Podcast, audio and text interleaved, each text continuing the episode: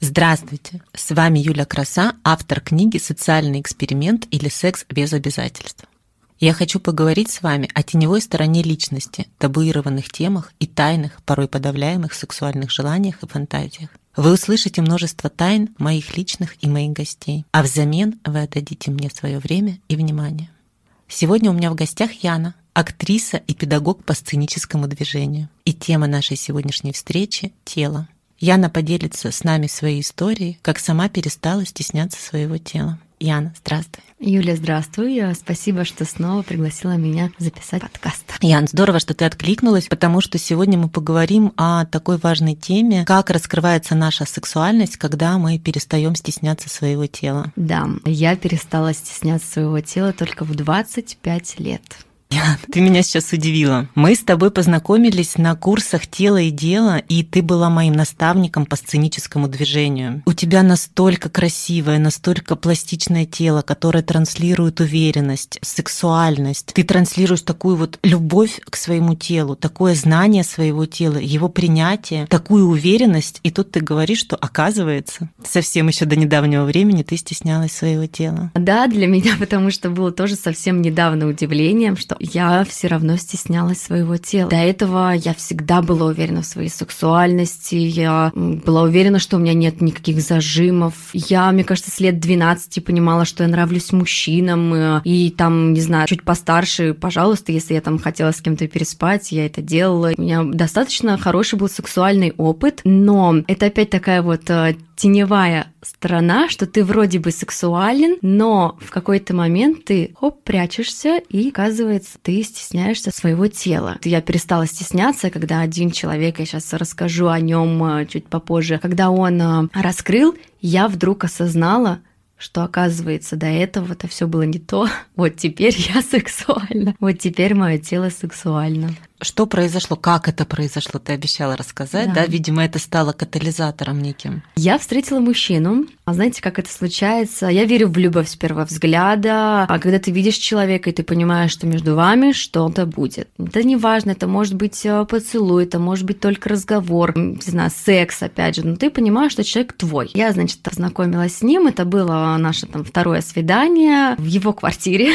было утро, он пригласил меня пить шампанское. Я считаю, что это потрясающе, начать день шампанского, и понятно, что там э, алкоголь немножко нам так Раскрепощает. раскрепостил до нас, нас раскрепостил, и мы поняли, что мы, в принципе, можем-то и продолжить дальше день, э, что-нибудь, да, попробовать прикоснуться друг к другу. И вдруг я осознала, что у меня давно не было интимной близости днем. Вот знаешь, э, всегда же это должно быть как-то тайно, под одеялом, ночью, чтобы никто не видел. Не то, что чтобы у меня там никогда не было секса днем, он был, но это, видимо, так было давно, что я вот встала и задумалась, блин, он же сейчас увидит все мои складочки. Я там как-то плохо выгляжу. Все мои недостатки. У него еще такая квартира была с большими панорамными окнами. То есть ну, прям вот весь-весь-весь свет, он был в квартире. И случилось вот этот вот зажим. Но благодаря этому прекрасному человеку, сейчас мы понятно, что мы уже с ним давно там не вместе. Это такая была одна-двухразовая акция. Я ему очень благодарна, что этот мужчина был на моем пути. Мы ему говорим спасибо, мы ему говорим до свидания.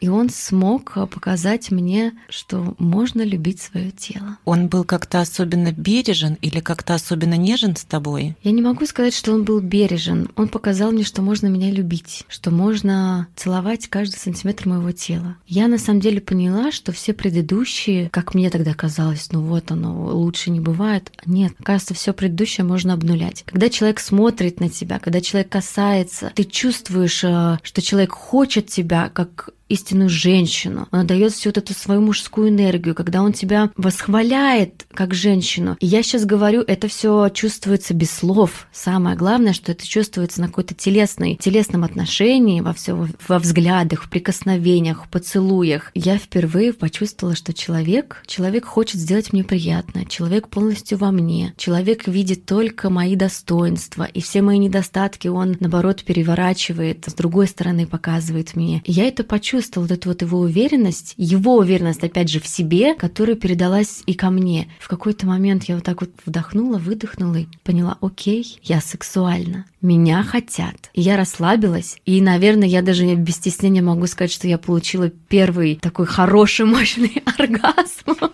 Такая тоже щепетельная тема. До этого я стеснялась, когда мужчина делает женщине приятно, кунилингус, да, если об этом можно говорить. Конечно, мужчины все это делают. Да, я как-то до этого стеснялась этого сама для себя. А тут я расслабилась, да, пожалуйста, если ты это хочешь, вот она я. И вот э, так я поняла, что я сексуальна. После этого я перестала стесняться своего тела. Вот прям окончательно. Мне То кажется, это победа.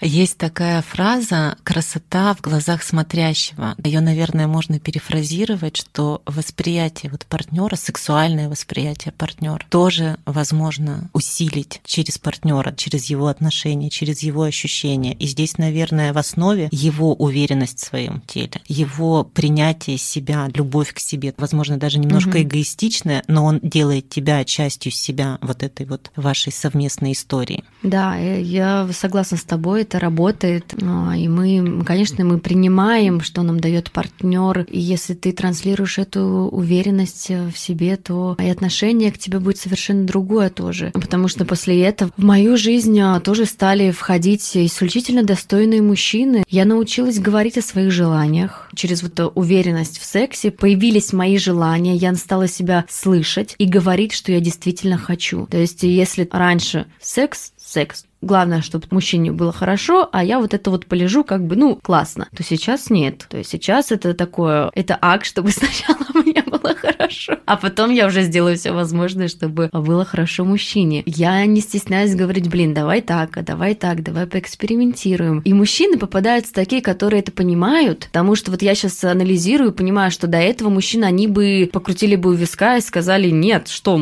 ты что, нет, как бы это не про меня. А сейчас это так, э, очень все свободно и здорово, и секс по-другому зажил, и жизнь по-другому, а какими-то другими красками, краски другие появились. То есть ты научилась осознавать, понимать свои желания, да, свои сексуальные потребности, заявлять об этом партнеру, говорить ему. То есть если ты чего-то не хочешь, ты научилась говорить нет. Да. Если тебе что-то нравится, то ты можешь ему прямо сказать, что делай вот так, мне нравится так, мне вот так приятно, а вот так, например, не нужно. А нужно выбирать достойных мужчин. Если ты чувствуешь, что он, э, опять же, крутит у виска и говорит, не слышит твое нет, ну не трать на него времени. В мире столько прекрасных людей. Иди дальше, бери другого, я не знаю, там, если ты там открыта и в поисках какой-то счастливой сексуальной жизни. Они чувствуют твою уверенность. Если ты уверенно говоришь, блин, а я хочу это, да у него у самого интерес поднимется. Блин, классно, она хочет это, я, а я хочу, чтобы вот э, все получилось, я не знаю, они же такие мужчины. Дать, э, дать им эту возможность. Э. Опять же, да, можно спрашивать, спрашивать это тоже многие боятся спросить, э, тоже надо не стесняться у мужчины свой спрашивать, а как тебе нравится, а нормально ли я, может быть, там ты входишь там как-то по-другому. В общем, надо не стесняться, спрашивать, говорить, рассказывать